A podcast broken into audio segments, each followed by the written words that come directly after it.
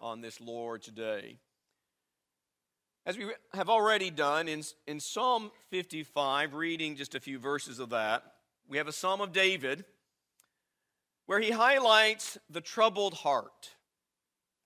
The troubled heart of a child of God.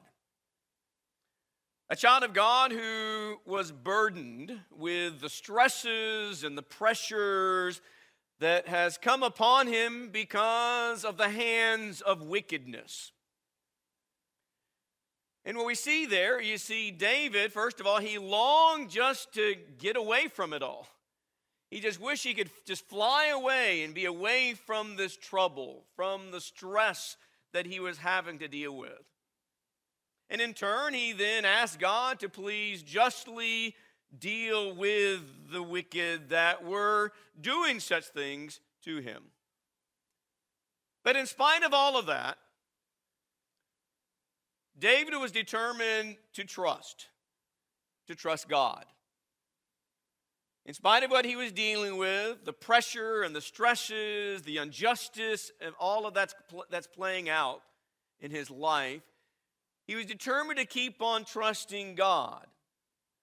And the reason why is because David believed with all of his heart that God saves the righteous, and he particularly saves the righteous who call upon him.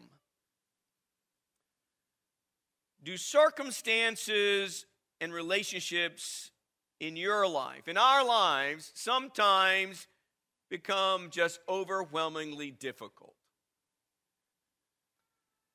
Do the stresses and pressures of our lives sometimes just become even painfully stressful to us? Well, yes, they do. Hardships, as we all know, comes in all kinds, all shapes, all, all sizes, all colors. Hardship of all kinds, whether it's physical or emotional or spiritual, all of these hardships and these pressures and these stresses have a way of testing us. They have a way of challenging us as creatures of God. And at times, those pressures, those stresses that we experience along the way in this life push us to limits that we think we cannot bear. To the point that even perhaps there's moments where there is the stirring of doubt that gets implanted in our thoughts, that gets implanted in even our hearts if we are not careful, if we're not guarded against the fact that life can be filled with trouble. Life can be filled with extreme difficulty. Life can at times be just overwhelmingly burdensome, even to us of faith, even to us of strong faith. Because faithful Christians just sometimes find themselves in circumstances, we find ourselves in trials where and when we begin to ask such, th- such things as, Where is God? Where are you, God, in my life? Where are the promised blessings that I have trusted in for so many years?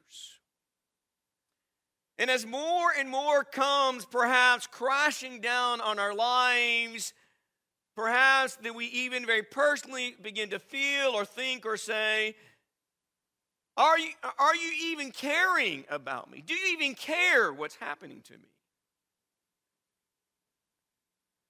Faithful Job in the Old Testament likewise wrestled with these same questions.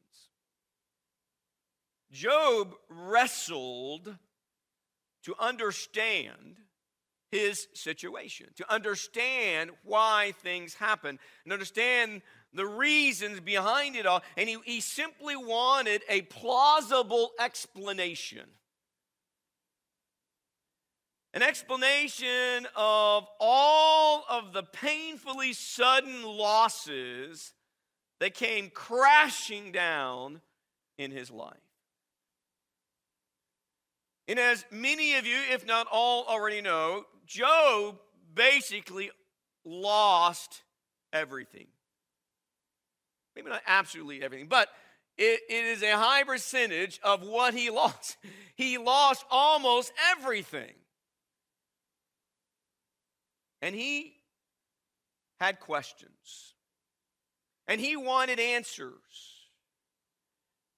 And perhaps David, in his own way, is verbalizing there in Psalm 55 the same struggle, particularly when David sees his circumstances coming at the hands of wickedness. And he's asking God for answers, he's asking God for help in these very difficult times.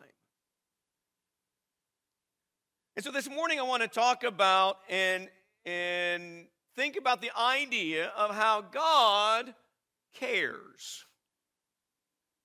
God really does care. In the first letter of Peter, in the first letter of Peter, the apostle reassures suffering Christians. He is reassuring suffering Christians that God is caring for them.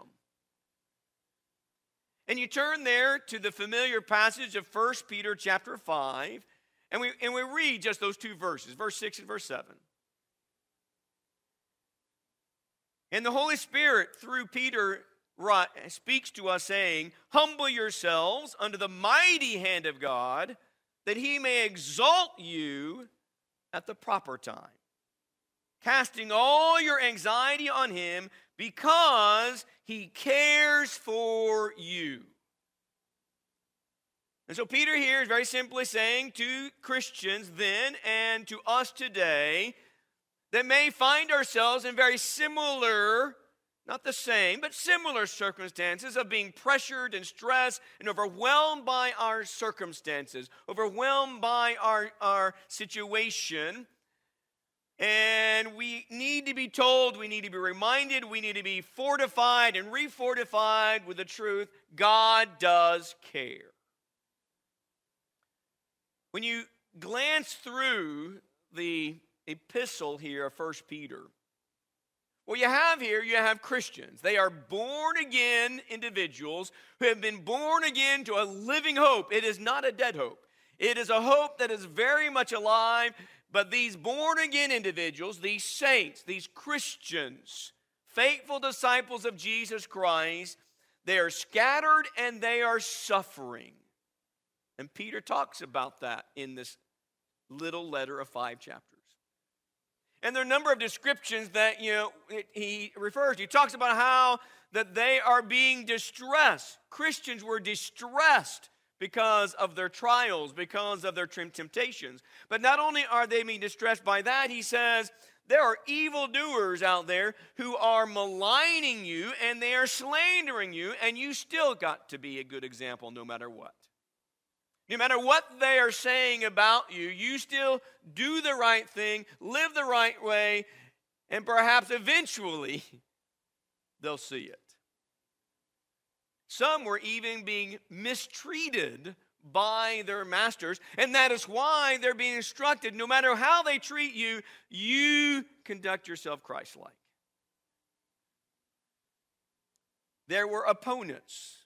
There were enemies of Christ and enemies and opponents of righteousness, and they are hurling, they're throwing, they're directing their enmity their hatred, their opposition against Christ and against righteousness, they're hurling it at the disciples of Christ, at Christians, and they're doing so with intimidation and even at times harming them. It is in this context that you have those reassuring words of 1 Peter chapter 5 verse 6 and 7 humble yourselves Keep humbling yourselves under the mighty hand of God that he may exalt you at the proper time. Casting all your anxiety on him because he cares for you. Were they dealing with anxieties? Yes. They are dealing with enormous anxieties. And they're being told, cast it on your faithful Creator. Why? Because He cares for you. Earlier on in the fourth chapter, at the very end of that chapter, he gave them this admonishment, this exhortation. He says, Therefore, after talking about, you know, it's better to suffer as a Christian than to suffer as an ungodly, unrighteous, you know, disobedient person.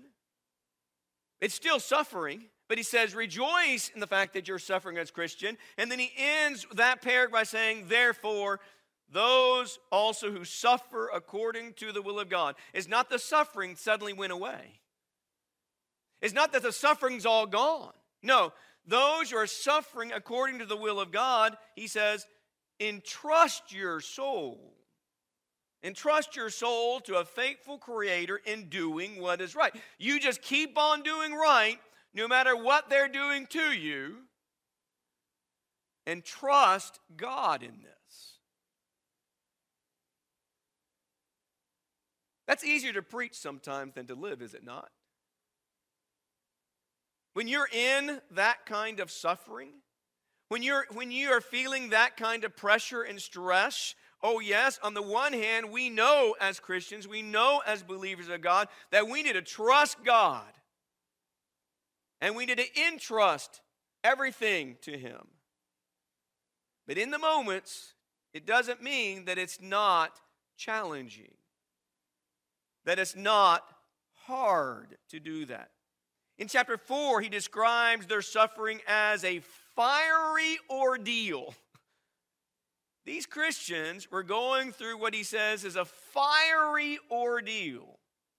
And so, by the Spirit, the Apostle Peter here wrote to these Christians then, and because it's the living Word of God, he is still speaking to us through his penmanship to remind Christians, to remind believers, to remind people who have put their trust in God to keep entrusting God.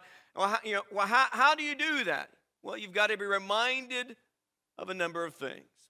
One is you need to be reminded of who God the Father and who Christ the cornerstone are. Remember who your God is. Remember who your Father is. And remember who the cornerstone is. And remember what that shepherd did for you. As he talks about that in 1 Peter. Who their Father is, who the cornerstone is, and what the shepherd did. But not only that, he goes on and also say, he's reminding them who they are. You need to remember who you are now, who you are in Christ, and what spiritual treasure, what spiritual blessings are in your possession. They are yours. He says, You need to remember that. And it is, it is based upon these thoughts and these profound statements in this letter that Peter then says there in the fifth chapter God does care. He cares for you. He is caring for you. This Greek word cares carries with it also the concepts of forethought and interest. Forethought and interest. It, it's more than just a kind deed that makes life a, a little bit more pleasant at the moment. It is more than just a kind deed that eases the burden right now. It's, it, it includes those things, yes. But it's a much bigger and deeper thought when he says God cares for you. God beforehand, God in his foreknowledge, in his forethought, was caring for you and me long before we were even born. God is interested in you long before you and I find ourselves in circumstances that are hard and difficult as His children.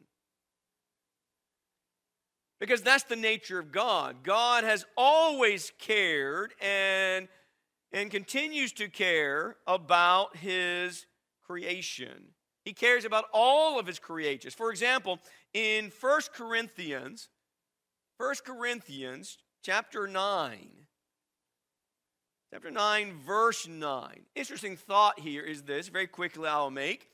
But the statement is made in the ninth chapter, in the ninth verse of 1 Corinthians, as Paul is you know, making some points you know, about the care of, of workers in the kingdom.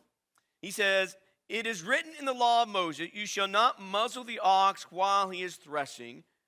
And then he says, God is not concerned about oxen, is he? The word concern there in the New American Standard Version is the same word care. And so he says, God is not concerned about oxen, is he? And the question, and what is the answer? Yes, he does.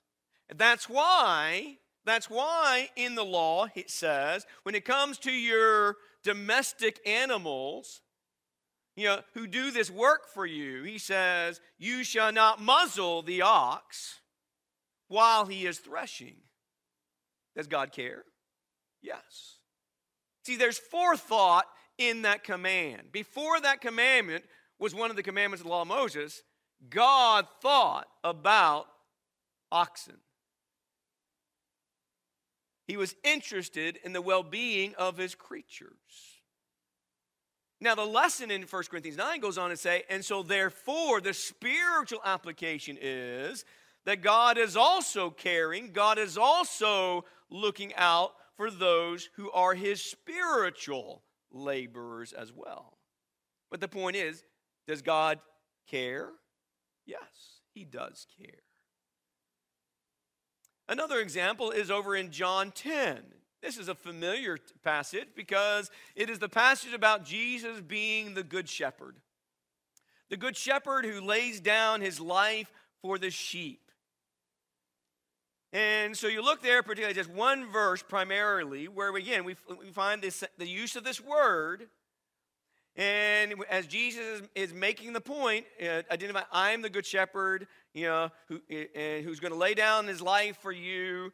In verse 13, talking about those who are not the good shepherds. The contrast here. Jesus is the good one, and you got those who are not the good good shepherds. And he says, he says, he flees because he's a hired hand and is not concerned about sheep. There's our word again, care. Jesus is not like a hired guy. who really doesn't have any forethought or real, genuine interest in what he is tending to. No, Jesus is our good shepherd who cares very much so about all of his sheep. And so the point Peter is making in the first letter of Peter is that God cares. God has put forethought. God has interest in you and in me and in all of humanity for that. And so, therefore, when we find ourselves like our brethren, then, when we find ourselves in the midst of hardship, in sorrow, in persecution, the point is just keep trusting God. Just continue relying on God. Keep submitting to God. Keep humbling yourself to God, even when it's hard to do, because God does care. God is caring. And throughout the, uh, the Bible, history testifies us to the fact that God, God does this. For example, in Genesis 6 6, when talking about the condition of the world, of humanity, and how bad it got in Genesis 6, do you remember how God felt? How did God feel when he saw how bad mankind had become. How did he, how did he feel about it? What was his reaction? Well, verse 6 tells us the Lord was very sorry that he made man on earth, and he was what? He was grieved. He was grieved in his heart. The grief of our Creator shows how much he really does care. A being does not grieve over matters that he does not care about. If you care about something, you really care about something, and things go badly, it grieves us like our Creator. And that should not surprise us because we are like our Creator in that sense, made in His image. And when God looked at the sin and the wickedness of the world, it grieved Him. He cared. Divine justice is not without forethought. Divine justice is not without interest for those who are the image bearers of Him. He very much cares about the world and about humanity. God has always been a God and still is a God that looks after the well being of individuals. Individuals who are dealing with circumstances, very unpleasant uh, circumstances, which sometimes they were not completely in control of. Things were happening to them that they really didn't have complete control of all the situation and how those, those events unfolded. And they found themselves in very unpleasant, uncomfortable, you know, stressful things. You recall the story of Hagar, the maid of Abraham's wife, Sarah. And you call the story where they were still, uh, uh, Abraham and Sarah had not had children, and so Sarai suggested, hey, have a relationship with a maid, and we will have a child through her. And Abraham agrees. It's not God's plan. It doesn't go as well you know, as they thought it was going to go. You know, their plan is still not God's plan, but the, as you look at this uh, occasion, Sarai then, after the fact, treats Hagar, her maid, harshly. Hagar, uh, Sarah mistreated her. And Hagar runs away, but then an angel of God appears to her here in Genesis 16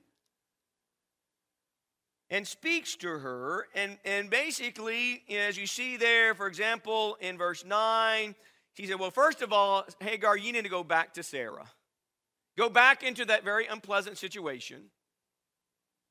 You need to go back, and he says, You are with child. God's going to multiply you, God's going to bless you. Know, in verse 11, because he has given heed to your affliction, it says. The Lord has given heed to your affliction. And you recall, she called Jehovah what? What did she call Jehovah? He call, she called Jehovah El Roi, which means the God who sees. God saw Hagar. Really saw Hagar. Saw her situation. Saw her circumstances. Why is that? Because God cared. Jacob, who married two sisters, Leah and Rachel, you know, not because it was all his own choosing, but in the end, you know, the family circumstance at best was difficult because there was partiality. And you recall there in chapter 29, verse 31, it says, Now the Lord saw there's a point about the idea our God is the God who sees. He sees us. He sees individuals. He sees their circumstances. And he saw that Leah was unloved. And so he opened her womb and she began to have children. And Leah recognized. And Leah, Leah recognized that this was a blessing from God, that God was caring for her. And so, therefore, their, her firstborn son, she names Reuben. Why? Because the Lord has seen my affliction. God cares. You go over to 1 Samuel, years later. Years later, when, you when you think about you know, the unfolding of history, here's another situation where here's a man married to two women. They're not sisters. But Hannah, one of the two, was being bitterly provoked by the other wife. The other wife is mistreating Hannah. And so she ends up praying fervently, fervently to Jehovah and asks for a son there in 1 Samuel chapter 1. And in time, after she goes home, she conceives and has that son. And in time, she's going to keep her word, keep her promise, and she gives her son, gives her son up, you know, to serve God all of his days. But I want you to notice, particularly there in, in that chapter, chapter 1, after you know, you know, you know, she's gone home, and it says in verse 19 of 1 Samuel 1 and Elkanah, that's the husband, had relations with Hannah, his wife. And now listen, and the Lord remembered. The Lord remembered her. And it came about in due time. Hannah conceived, and she gave birth to a son. She named him Samuel because she says, I have asked him of the Lord. God saw. Why? Because he cares. God remembered. Why? Because he cares. And God is caring for you and me. The God who was and is and will be forevermore is the God who cared and cares and will forevermore care. You think about it, every divinely recorded account teaches us in the scriptures of God, of God's compassion and his justice, of his holiness and his righteousness, of his forethought and his interest. Divine care will not always manifest itself in the exact way we want, but our Father's care is a constant because He is the God who sees. He is the God who remembers. Now, obviously, the evidence of God's immeasurable care is seen foremost of all in the greatest manifestation of love that He has for sinners. That He loved and He still loves the whole world, and that's why Jesus was sacrificed. That's why the Father sacrificed His Son, John 3 16, so that men may live and not perish. Why does, why, why is God concerned or whether or not we perish? Because God is grieved by man's sinfulness, and God is grieved by what sin will bring upon them. And so, because of that care and his love, Jesus died. So, throughout the New Testament, there are passage after passage that clearly reiterates this, this point again and again, trying to get it embedded in our heart. So, in our moments of distress, in our moments of pressure, in moments where we feel we, we are in a hole, the light of his love shines through. 1 John 3, we know love how? Well, We know love by this, that he laid down his life for us. Or Romans 5, 8. Romans 5, 8. While we were yet sinners, Christ died for us. Who's the us? Us people who once were lost in sin. And all of this came with forethought. All of this came because God has an interest, a vested interest in humanity, in those that from the very beginning he made in his image. And so, therefore, in Romans chapter 8, in Romans chapter 8, verse 28, speaking of the great scheme and plan uh, of God that has been at work and has been executed throughout time, he says, We know that God causes all things to work together for good to those who love God, to those who are called according to his purpose. What is the ultimate purpose of God? That is to provide redemption and bring the redeemed home to him. And so we know that God causes all things to work together for good to those who love God, to those who are called according to his purpose, for those whom he foreknew. Talking about forethought. Those he foreknew, he also predestined to become conformed to the image of his son. so that he would be the firstborn among many brethren. The evidence of God's care, his forethought, his interest in the human race and in each of us individually clearly is seen in the pinnacle of the sacrifice of Christ, and sinners can be saved. God always sees. God always sees. The greater question, though, is do we see? Do we see all the ways He cares? Do we see all the ways He is caring for us? The challenge is, obviously, is cultivating and maintaining a spiritual perspective. Having a spiritual perspective while we walk through this physical journey. As we walk our journey of life here on earth. You know, we need to develop, we need to keep a spiritual perspective so that it can help us to learn, learn that God's caring grace is really at work. It's at work even when I can't see it through my vision. His caring grace is at work. It's always been there. For example, in Matthew chapter 5, where in the Sermon on the Mount, where we're being instructed to love our enemies. Why? Well, because God does. We need to have a love like God, our Father. And he talks about how he is a Father who causes the sun to shine and the rain to fall on who? Well, on everybody. On good people and bad people, on just people and, and, and unjust people.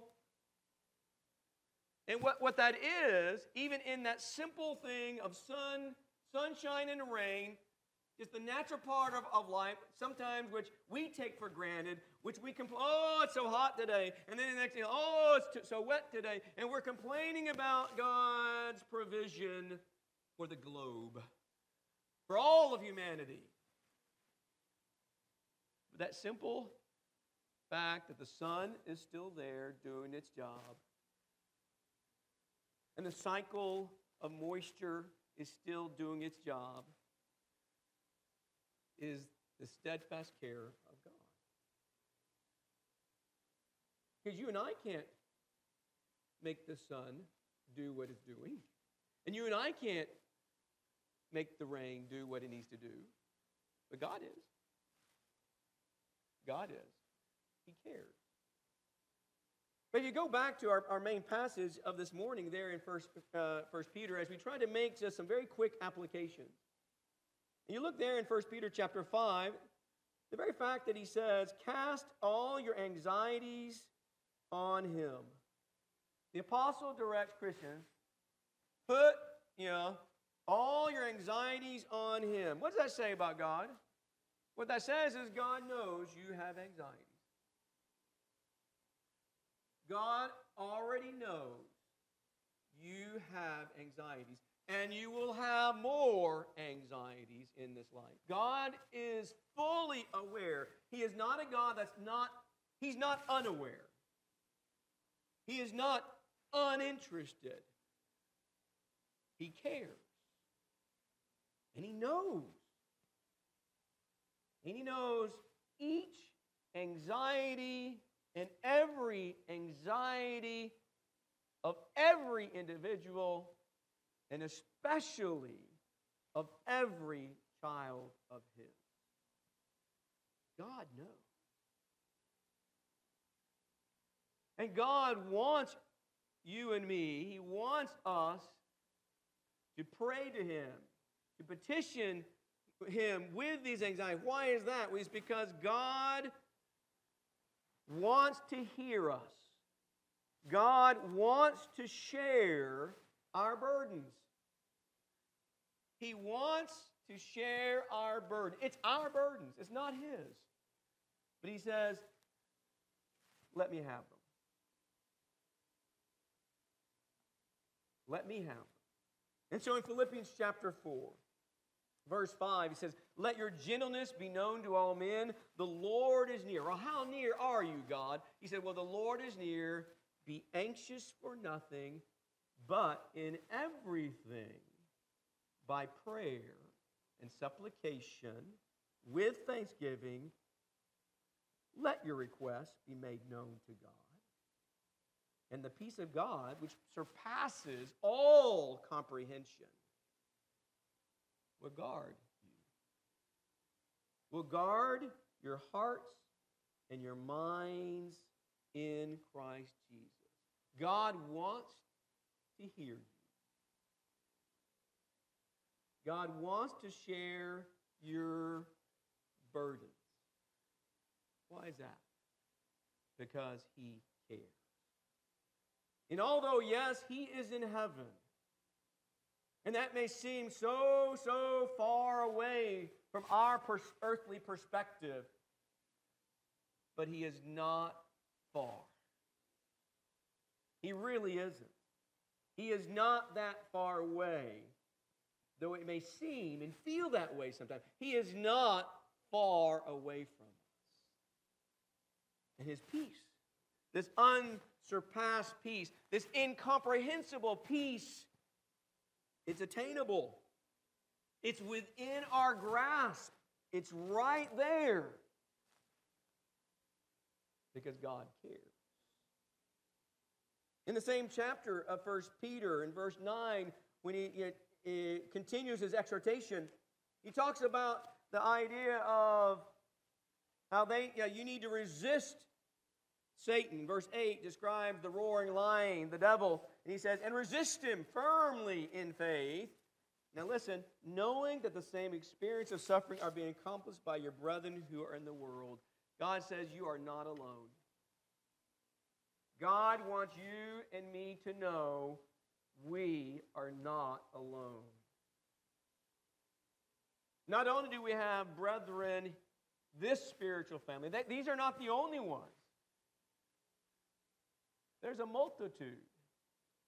There's a multitude that we do not know, that we do not know their names, who are in like way dealing with the stresses and the pressures and the heartaches and the pain and the sorrows and the loss.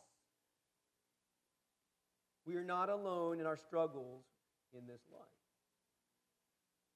And God wants you to know that because He cares. But then finally, timing is, is crucial. God ultimately God ultimately knows when the proper times are to act, to lift up, and to perfect. If you go back and you look at the, in verse 6, humble yourselves under the mighty hand of God, that he may exalt you when? At the proper time. God knows that. I don't. God does. God knows the proper time. In verse 10, he says, After you have suffered for a little while, it may not seem so little to us, but God, through the Spirit, speaks to us through Peter and says, After you have suffered for a little while, the God of all grace, who called you to his eternal glory in Christ, will himself perfect, confirm, strengthen, and establish. God knows. God is fully aware of what we deal with what we suffer. God knows it very well. And He knows very much in a personal way what it means to suffer as well. But in God's time is best. In God's time is best. And that's a caring grace that works effectively and efficiently in our lives, who are the workmanship of Jesus Christ. God does care. He has always cared, and He is caring, and He will continue to care. And so, as we deal with life in all of its unpleasantness, and we deal with all of its hardships. And we deal with, yes, even all of its injustices. Humble yourself to God. Entrust yourself to God because He is caring for you. He loves the world. And he loves all men. He desires all to come to repentance, that they may not perish, but be saved. But you're not just some number, insignificant, insignificant number in the masses. God knows you, and God cares for you. If He cares for a single sparrow that falls to the ground, how more does He care for you bear His image of eternal He cares so much for us that Jesus died an excruciating death on a terrible cross. And that was done to atone, to propitiate for sin. Because there is no other lamb worthy enough to die willingly of his own choice by submitting to the Father's will that could take away your sin. But Jesus did that. And the Father did that because he cares for you. He wants you to be saved. He wants you to be saved eternally. You believe Jesus to be the Christ, you believe him to be the Son of God, but you have not by faith rendered obedience to him, we want to encourage you, we want to urge you, consider seriously to, making that decision, that commitment this very hour. We're ready to help you as you repent of your sin and we take your confession of faith. We will gladly bury you the watery graves of baptism according to the Lord's command, so that you may be cleansed by the blood of Jesus. God cares for you. He also cares for those of us who have called upon the name of God in days gone by and he cares enough to provide that Son not only as the sacrifice, but as our advocate. So when we do sin, we can turn to him. We can confess our sin to him, and he will be faithful to forgive us when we penitently, humbly approach a throne of mercy. God cares for you. If we can assist you any way spiritually, to assist you in the water river baptism or to pray with you and for you. We invite you, we encourage you, please come forward, make your wishes known while we stand and sing the song that been sung.